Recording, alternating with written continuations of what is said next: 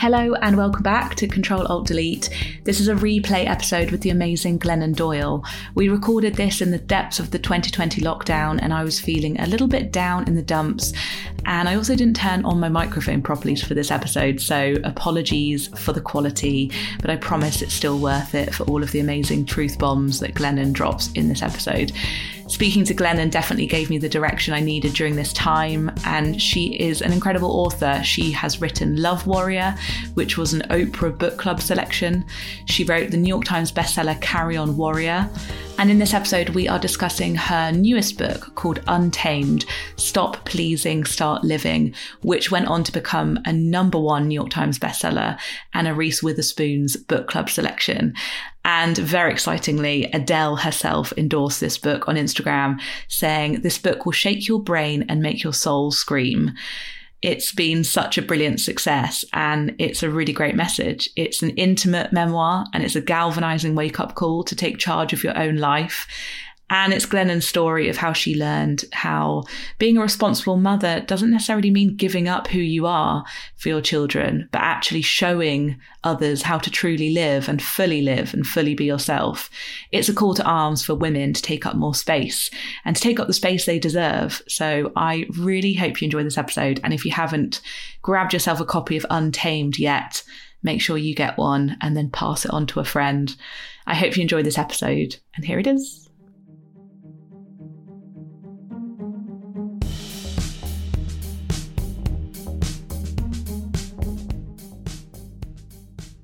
You've been on my dream guest list for, I'm going to say like two or three years. So this moment is here. So thank you so much. I'm honored. Thank you. And I'm just amazed that you want to trust me with your beautiful platform. And I have to tell you that um, I have recently been sent a copy of Olive. And I'll tell you, I got a digital copy okay, which on the freaking computer, which I usually can't stand reading books on the computer because I love actual books so much. But I was just really curious, so I started. And Emma, it's so beautiful. I love what you're saying about women, and it's just really, really wonderful. How is it to um, launch something in the middle of this pandemic? Oh, thank you so, so much because I've been listening to a lot of your work of course, the book, mm. but also outside of that around how you've had to adapt your book stuff. Because, mm-hmm. I mean, you were kind of gearing up for like these sellout arenas. And obviously, you've been able to talk to thousands of people through your own platforms, but it's different, isn't it? And mm. I suppose even sending you a digital copy makes me sad because all the physical copies are locked up inside HarperCollins. So I haven't been able to send them to people. So that's been a shame. That is heartbreaking. I am so sorry about that. It is so painful to put your heart and soul and mind into something. And then I just, I see you. I have felt all of what you're feeling over the last couple months. And I know it's hard too because it is such a loss. And then you feel bad talking about the loss because we think, oh, we can't be in pain because so many other people are in, you know, worse pain. And I just, I know what a loss it is. And uh, I see you, sister. And I can't wait to get the physical copy. And when I get the physical copy, I'm going to read every word again so that I can have that actual experience. Thank you so, so much. And um, yeah, I just, I wondered actually, before I asked you my first question I wrote down, do you feel though that in a weird way, this has made your book launch even more special and unique? Because I don't know if this is just a coincidence, but your book, I think, has come at a time where everyone is turning to things. People need more help. Maybe they need more support. We're all inside feeling a bit lost. Well, I will tell you that when this all first happened, and we just really thought, okay, we were in promotion mode. We were uh, beginning a tour that had been planned for a year. All plans were changing, and our whole team sat down and said, okay, we're going to switch to service. That was like our mantra. We're just switching to service. Everyone's going to be in pain. People are going to need the people they love and trust to show up just in different ways. Just we're going to find ways to show up and we'll switch out of promotion mode into service mode. And at that time, Emma, was, we were in a hotel room talking about it. deciding to cancel the entire tour. This was a little earlier on before all of our stay at home orders came. So people were having to make judgment decisions. And my wife looked at me and was like, This is going to be okay. I'm not just saying we're going to be okay. I'm not just saying the world's going to be okay. I'm saying that something good's going to come out of this for the book. And I didn't believe her because she is a pathological optimist, and I don't believe in pathological optimism. okay? I actually can't stand it. But I do think that in an interesting way, the book has served people where and when they've needed it. And mm-hmm. the fact that so many people are trusting my voice at a time like this is a little bit mind blowing. And I am really grateful. Mm-hmm. Well, I'm really grateful for you because your morning meetings as well have been everything.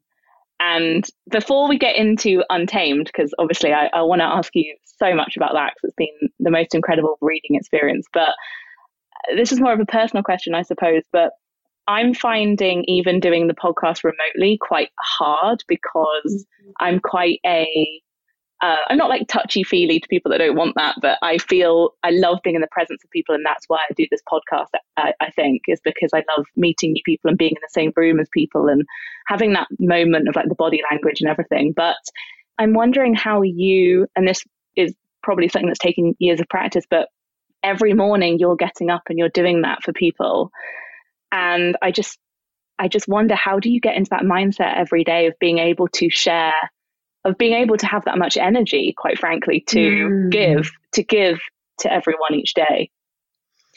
Such a beautiful question. I was trying to figure out how I could show up, right? Like all we do in times of crisis is okay, what is my little thing that I can do to contribute? There's nobody saving the world here. So, like, what is my teeny contribution that I can make? And uh, I actually, I used to be a teacher. I was an elementary school teacher, and teaching was just one of the loves of my life. I taught little children, and we would have a morning meeting every day. And it was my favorite time of the entire day because it was the time where we'd sit together and actually talk about, you know, what was really important, our feelings and what was going on at home, and kind of get grounding for the rest of the, the day. So that's how I thought about that's how I thought of doing morning meetings as I remembered what I did with my kindergartners that helped us through. And and the other part of that, Emma, is that I probably am the exact opposite of you. So your gift is being with people. That's like your comfort zone. I am actually a level 10 introvert. Right. Just whatever the scale is, like I'm way on the on the other end. So, and I've always been that way. What looks to you like something that is very hard is the thing that's easier for me right? Which is, mm-hmm. okay, I have these ideas and um, now I can speak to all these people and connect with them without people involved, right? So in situations that you're that you do that would look so hard for me, that would cause terror in my heart, it would be easy for you. It's the opposite for me. And and that's another strange way that doing the kind of what has turned out to be sort of a book tour in a very weird way. I mean, I'm on the uh, internet talking about the book all the time because those are the stories that are in my heart right now. Really has lent itself to my personality more than being out on the road. I mean, that sort of thing strikes terror, Emma. The, the amount of mental, emotional preparation I have to do to prepare for being on the road in front of audiences of people. Even more terrifying is like the meet and greets. Like it's just for an introvert, it's a different situation. So being able to think each day, okay, what do I have to offer? What stories do I have to offer? What ideas of comfort do I have to offer? And then tying it all up in a 15 minute speech. I got that. Yeah. Yes how interesting that we're learning so much about ourselves or things we already knew, but they're just being confirmed. It's like I thought I was an introvert because I like writing at home by myself, but I, I'm clearly actually not. And it's le- I'm learning these things. And I think after all of this, we're going to go out into the world with a new perspective on what we like, what we don't like, what what we get our energy from, and that's that's pretty cool. Agreed. Right, I want to talk to you about Untamed now. Congratulations on mm. such an amazing book. I mean, you must have known it was going to resonate, but it's it's been the book. It's the book of this year, and everyone I've spoken to has loved it. I've sent it to friends in the post because that's I don't know sending something physical in the post is like the the nearest thing we can do right now. I think to like mm-hmm. physically being with people. And I wanted to ask you first of all about, and this is kind of like maybe a geeky writer question, but the format of the book is so so unique and and I think that's why I read it so quickly is you've done something incredible with like the pace of it. I just wanted to rip mm. through it.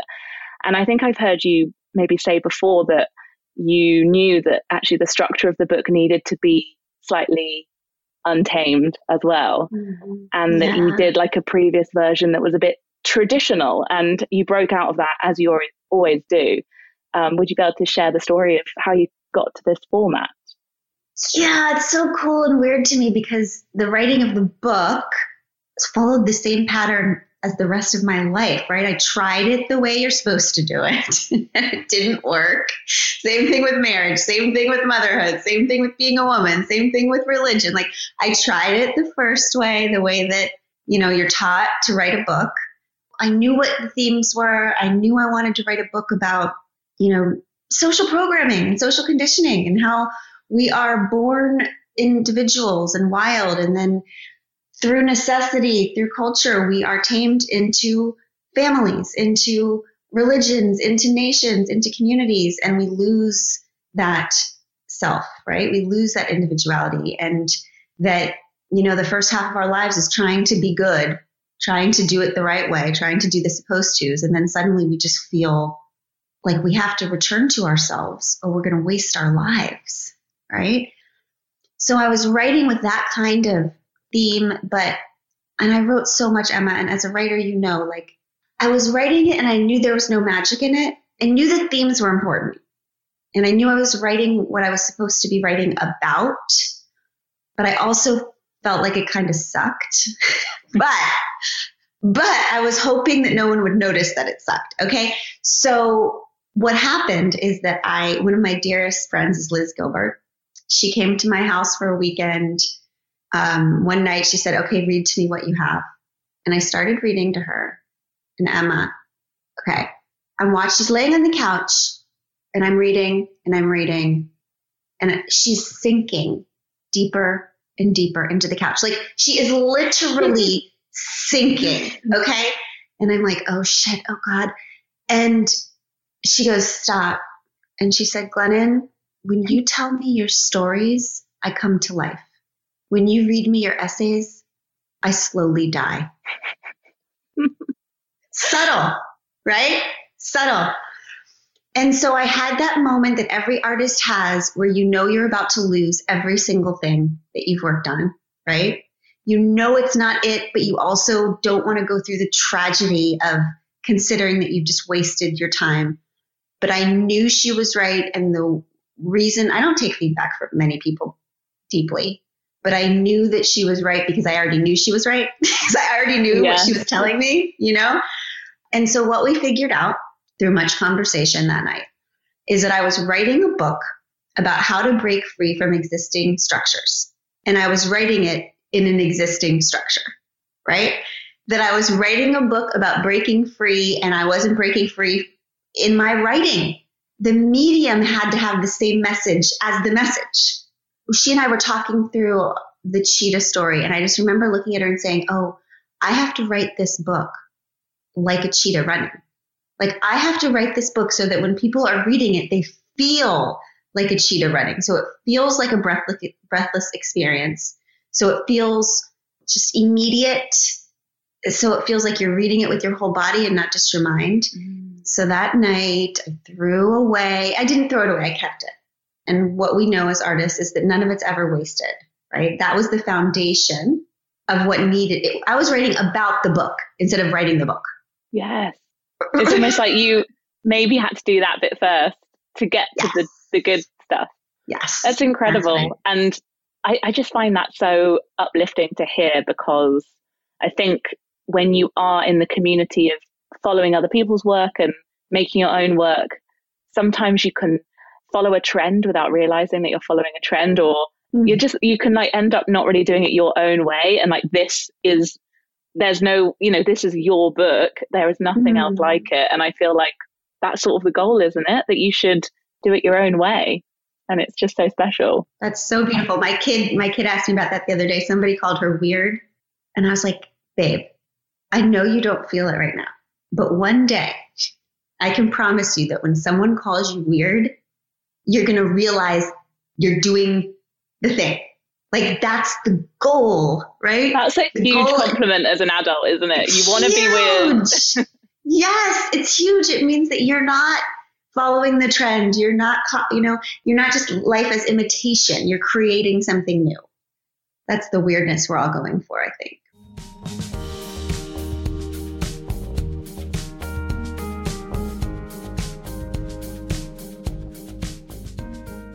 So I was rereading bits of your book last night, and I mean, so many of every single chapter just taught me something new. But I wondered if we could talk a little bit about together the beach house uh, section because I feel like it's so relevant to now.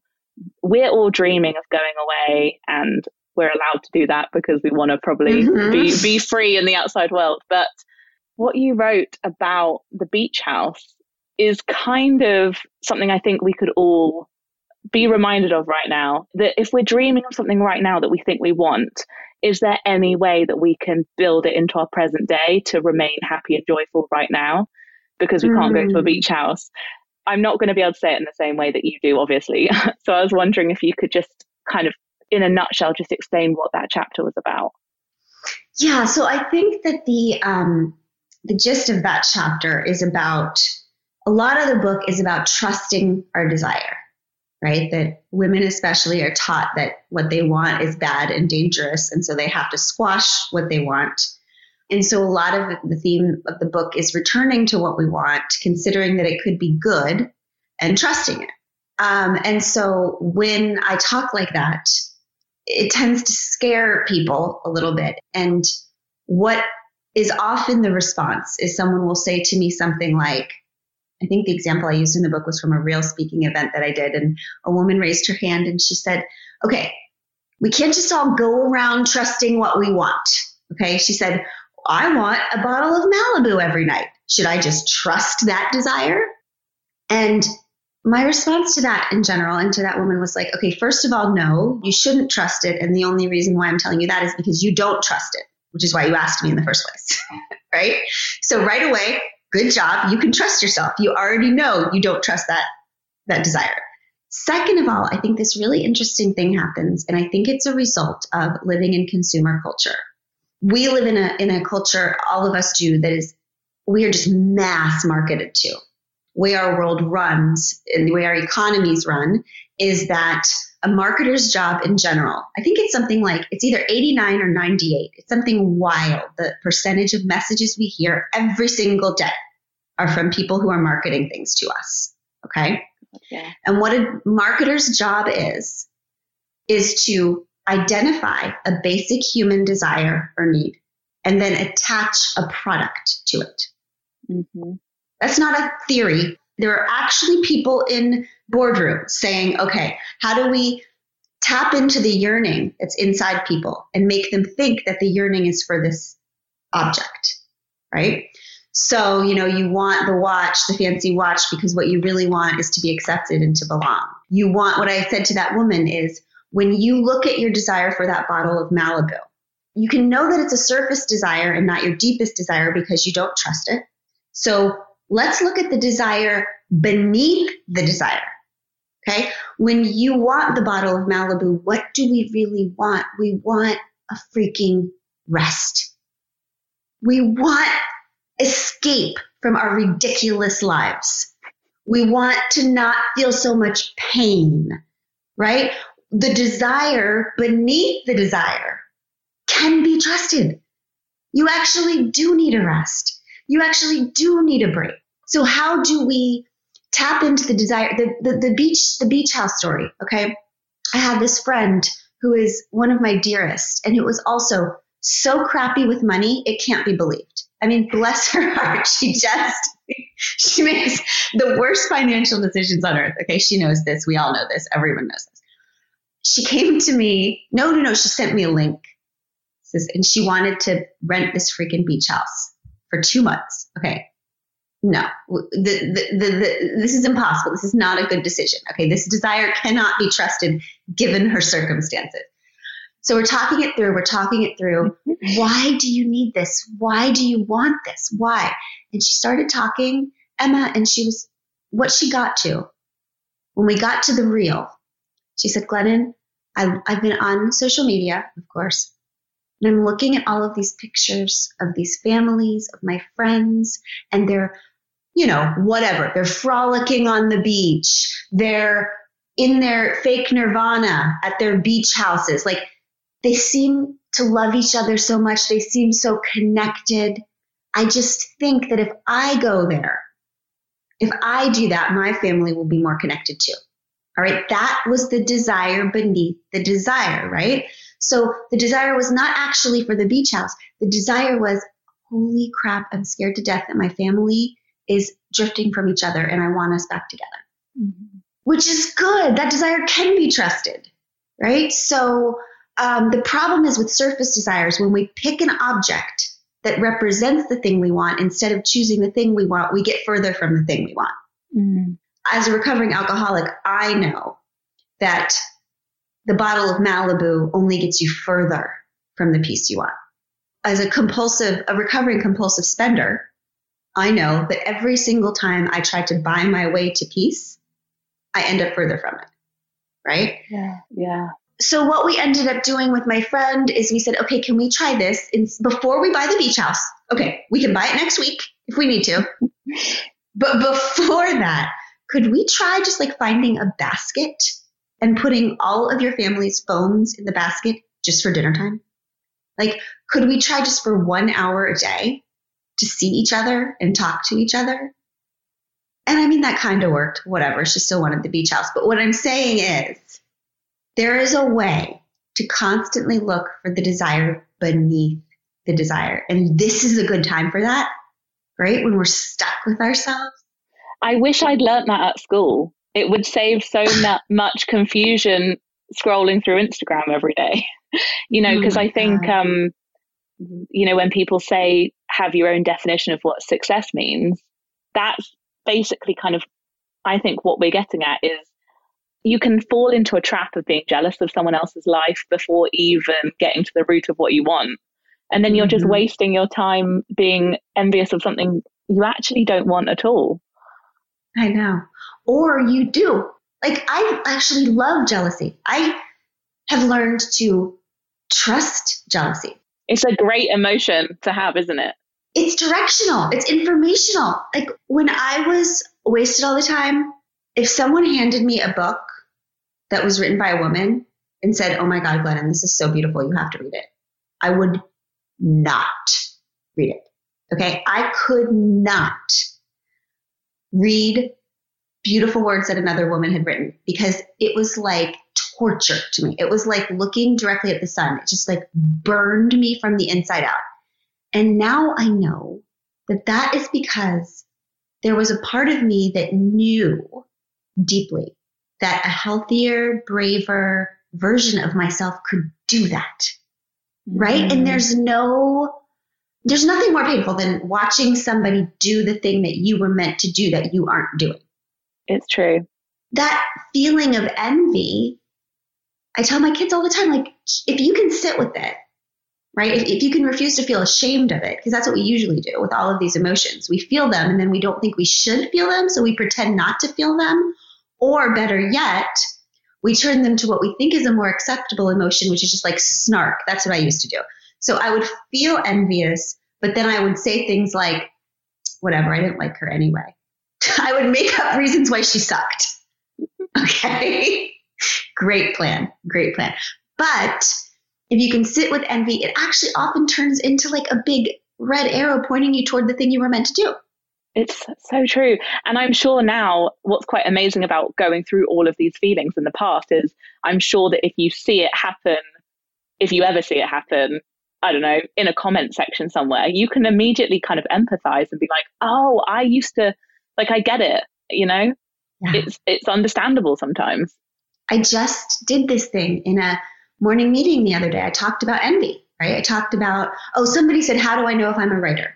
I think all the time I could be a writer, I might be a writer, but I don't know how. How do I know I'm a writer if I'm a writer? And I said, first of all, this reminds me of when I went to my first AA meeting and I looked around the circle and we were all filling out brochures about like, you might be an alcoholic if. Like we were trying, still trying to take quizzes to figure out if we are. And I thought, how funny is this? Like we are all literally sitting in an AA meeting circle. Like that's a pretty good clue that you have a drinking problem. Right? It's not like often that people are like, oh, I've got 20 extra minutes. I'm just going to go check out this AA meeting and see what's happening. Like if you're sitting in the circle, it's the jig is up. People who have drinking problems don't spend, who don't have drinking problems, don't spend all day wondering if they have a drinking problem, right? Mm-hmm. And people who spend all day wondering if they're a writer are probably a writer. Mm-hmm right? My friends who are definitely not artists do not wonder all day if they are. So that was the first indicator. And then the second indicator I told them is envy. Like if you find yourself envious of other writers, excellent clue. And Emma, it was so wonderful because in the comment section, maybe a hundred people were like, Oh my God, I've been so envious of you. And now I know, you know, it's not wrong. It's just a sign. It's so freeing. Yeah. It's so freeing. And it's just exactly, it's like a, like you say, a big arrow, like go there. And the other reason I think your book is very relevant for now is you have many phrases that I think everyone has probably tattooed onto their skin, but one of them is the we we can do hard things. Mm. And I know that that is I guess what I'm saying is like uh, my generation especially are often called like sensitive and snowflakes and like mm. we have too many feelings and things like that which may, m- might be true but there's a resilience to this book i feel like that's what i'm looking for more than ever is someone saying you can do hard stuff and mm-hmm. i don't know whether that was a sort of theme in the book that you wanted to get across is um, i know you talk about your own daughters and like we do need to be resilient because life life is quite hard. Mm-hmm. I mean, so that whole like snowflake thing, what I do tend to notice, Emma, is that the people who rage about sensitive people, that they're not doing hard things, right? That somehow sensitivity is weakness, that those are usually the people who are not brave enough to feel the hard things. Yes. So then they're not separate things. No, they're not. Like usually the suck it up buttercup people are the that what you're hearing in that message is terror that they themselves do not want to slow down, let the snow settle and see the thing at the center, right? Because actually the hardest thing on earth is surrendering to feeling the entire beauty and terror of being human. And what I do believe, which I learned from my sobriety, I spent the first half of my life desperately trying not to feel anything. And that's what addiction was for me. I became bulimic when I was 10. I was a super sensitive kid and I didn't have skills, the resources, whatever I needed to figure out how to manage that. And so I started numbing very early. And when I got sober, it was a freaking nightmare. early sobriety is so terrible and hard. And I went to, um, I think it was my fifth AA meeting. And I finally got brave enough to speak. And I stood up and I said, My name is Glennon, and everything is awful. I feel awful. And my fear is that my problem was not the booze, that my problem is beneath the booze, that I am the problem. I feel like I missed some kind of secret of life that everyone else knows. And whatever I missed makes it harder for me than just being human feels harder for me than it looks for everyone else. And that is all. And I sat down. This woman came and sat down next to me, and I will never forget her because she said, Honey, I need to tell you something that someone told me in early recovery. And that is that if you're missing any secret, it's that the secret is that it feels really hard right now, not because you're doing life wrong, but because you're finally doing life right. Right? Wow. Because you're finally feeling all of your feelings. And the thing is that all of your feelings are for feeling, right? Even the hard ones. It's just that feeling pain is so difficult that barely anyone does it. Wow. And Emma, I know that sounds simple, but I am telling you that it rocked me. I didn't know that. I mean, in all of our cultures, we are raised in cultures that just worship freaking happiness. That, that like, I didn't, I thought you were supposed to be happy all the time. I didn't know. I thought that being human was about feeling happy. That happiness and gratitude and joy and all the things were for feeling, and that anger and rage and pain and envy and those parts were for numbing and denying and feeling ashamed of. Right? So, this idea that no, no, no, actually, not only can you feel those hard feelings and they won't kill you and they won't consume you, but actually, if you want to be fully human, if you want to fully participate in this experience we're having down there, you're required to. Mm. And it can feel weirdly good, can't it? After you yes. feel the thing, like I um have been doing this thing which I'm calling going for a sad run, where I mm. put really sad music on and I go for a run, and I just and I like I just lean into it and mm. feel it. But then, ironically, afterwards, I feel I feel like I was meant to have done that, and it felt good afterwards. It's weird. It's so weird. But why is it weird? it's because it, it feels weird because we've been taught not to do that. That that's like being too sensitive or that's being a snowflake or that's whatever. But it's a crucial part of the human experience, right? I mean, I have this, because I was such a sensitive kid, Emma, I was, my entire life from 10 to 25 was diagnoses and therapist appointments and medication. And I, I actually ended up going to a mental hospital my senior year. And so my narrative about myself forever was I'm crazy. All right. I, and I'm talking about till a few years ago. Okay. I was a public person. I was doing all the things. I was a writer. I was an activist. I was a wife. And I still, at the very base of me, was like, I am crazy. And I'm just like covering that up really well. Okay. And then I started raising this little girl, Tish, who is, I think, a lot like I was as a child. Um, super sensitive, big feelings.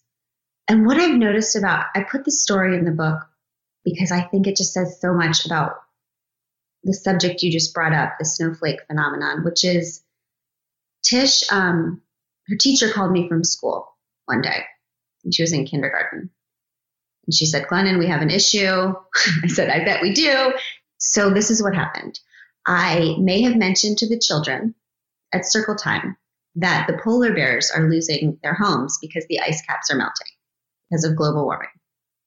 She said, Glennon, the rest of the class felt sad about that, but they were able to soldier on to recess. Okay, Tish is still sitting on the carpet, crying, right? Asking question after question. She's, okay, Emma, our family's entire life became polar bears for several months. Okay, posters on the walls. I had to sponsor four polar bears online, just polar bears, polar bear. I, I got to the point where I hated polar bears. Okay. And one night I was putting Tish to bed and she said, Mommy, it's the polar bears. And I said, Oh my God, no. And she said, and she said, Mommy, it's just that it's the polar bears now, but nobody cares. So soon it's going to be us. And then she went to bed, and I was like, oh my God, I, she's freaking right. Of course she's right. And I'm looking at her and I'm thinking, oh, okay. You're not crazy to be brokenhearted about the polar bears. The rest of us are batshit crazy for not being broken about the hearted about the polar bears, right? Yes.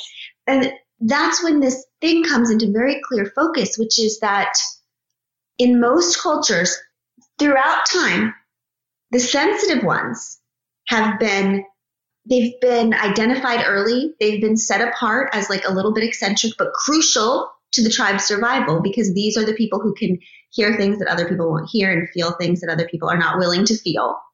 Mm-hmm. Right. So these are the shaman and the, the medicine men and women and the artists and the clergy and the poets and on and on. But in our culture, we are just so hell bent on efficiency and um, speed and progress at any cost that sensitive people are dangerous to that system because they slow it down. Right? Because they're the we ones need those people. We need them. Yeah. Right. So that's why it makes me laugh, Emma, every time somebody brings up that snowflake thing. Like, oh God, you're so confused. Right? The opposite of sensitive is not brave. The opposite of sensitive is insensitive. Okay, mm-hmm. this is mm-hmm. not a badge of honor. right? It's so true. And it's so it's so strange when um if you're a writer and most writers have a lot of feelings, you mm-hmm. it's almost like the the feelings get you down, but then they're the superpower that allows you to even do that job. And so they're a blessing. Yeah. The sensitivity that led me to into addiction is the exact sensitivity that I use now that makes me a good writer yeah. right? And my anxiety, I'm well, I call it my fire. My therapist calls it anxiety, but that's what makes me a really good activist. Mm, yes. We are these deeply feeling people. You know, no problem in the world can be healed but unless it's sensed first, right? So the yeah. people that can sense, they're the canaries in the coal mine. Yes. Right? Tish is a prophet. Absolutely. Absolutely. Absolutely. Yeah. yeah. Oh, thank you so much. I have so much more to ask you, but but I'm keeping it. I'm going to keep it to the length that people like. I wanted to leave it on a really lovely positive as well. Um, around the success of the book, I saw that you posted on your Instagram recently about the independent bookshops and like how yeah. they've been really enjoying selling this book and the community that it, it's basically not just the book and the reader, there's like these people in between who are such an amazing part of the publishing community. And I just wondered if you could talk a little bit about that and how, and maybe what we can do to help right now in terms of buying books. Yeah, it makes me so excited. I just actually saw this story that someone sent me from an independent bookstore in, I don't know where it was, but um, they had this chain going with Untamed. So every single person that called or ordered the book it was already paid for by the person before them. So it was like this oh, chain wow. of pay it forward, pay it forward, pay it forward. I thought that was so cool. You know, I just, as an introvert, as a sensitive human, as a reader, as a writer, I feel deeply passionately about bookstores, right? I mean, there, it just feels like to me some of the only places left on earth that are just really community based and are really exist to serve and bring people together around good ideas. And I just find, I, I believe that their survival in this time is just crucial. It's just, I so agree. Important. They're the best. Oh my God. I mean, if I feel safe in one place, it's my couch and in a independent bookstore, right? Yes. Preferably one, preferably run by women. Yeah. The amount of bookstores I've just wandered around during those broken-hearted moments in life. It's like my mm. inner compass is like, go to a bookstore now. Exactly. So I just feel, um, I know there are easier places to order books, but I'm just really encouraging people to find their, we've actually put together on Untamed, oh God, what is it called? untamedbook.com, I think it's called. I, my, my team went together and like searched bookstore, independent bookstores to try to make it easy. Just find one local to you because I feel like it's not, it's a double service, right? You order the book, you get it into your heart, but then you also support a, a, a business that we really need to survive. And it, I know right now that every single order is making a difference. So yeah, that's my dream is that everyone will buy the book, but that they will buy it from their independent bookstores. Yes. Oh, amazing. Thank you so, so much, Glennon. This has been such a joy. And I hope that our paths will cross again one day. I really hope so. But um, thanks for this book and thanks for everything that you do. Thank you, Emma. Thank you. Thank you. I'm going to get back to Olive. So excited. Thank oh, you. Bye bye. Thank you so, so much.